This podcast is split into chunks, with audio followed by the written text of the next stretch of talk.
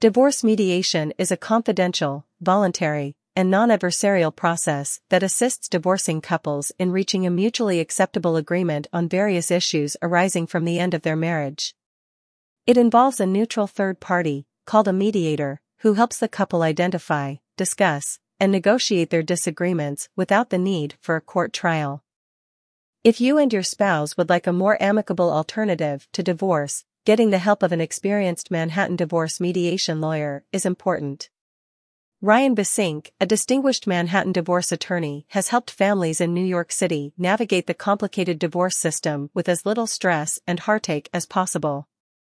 We can also advise you on potential sticking points such as whether your marital property is considered community property in a divorce.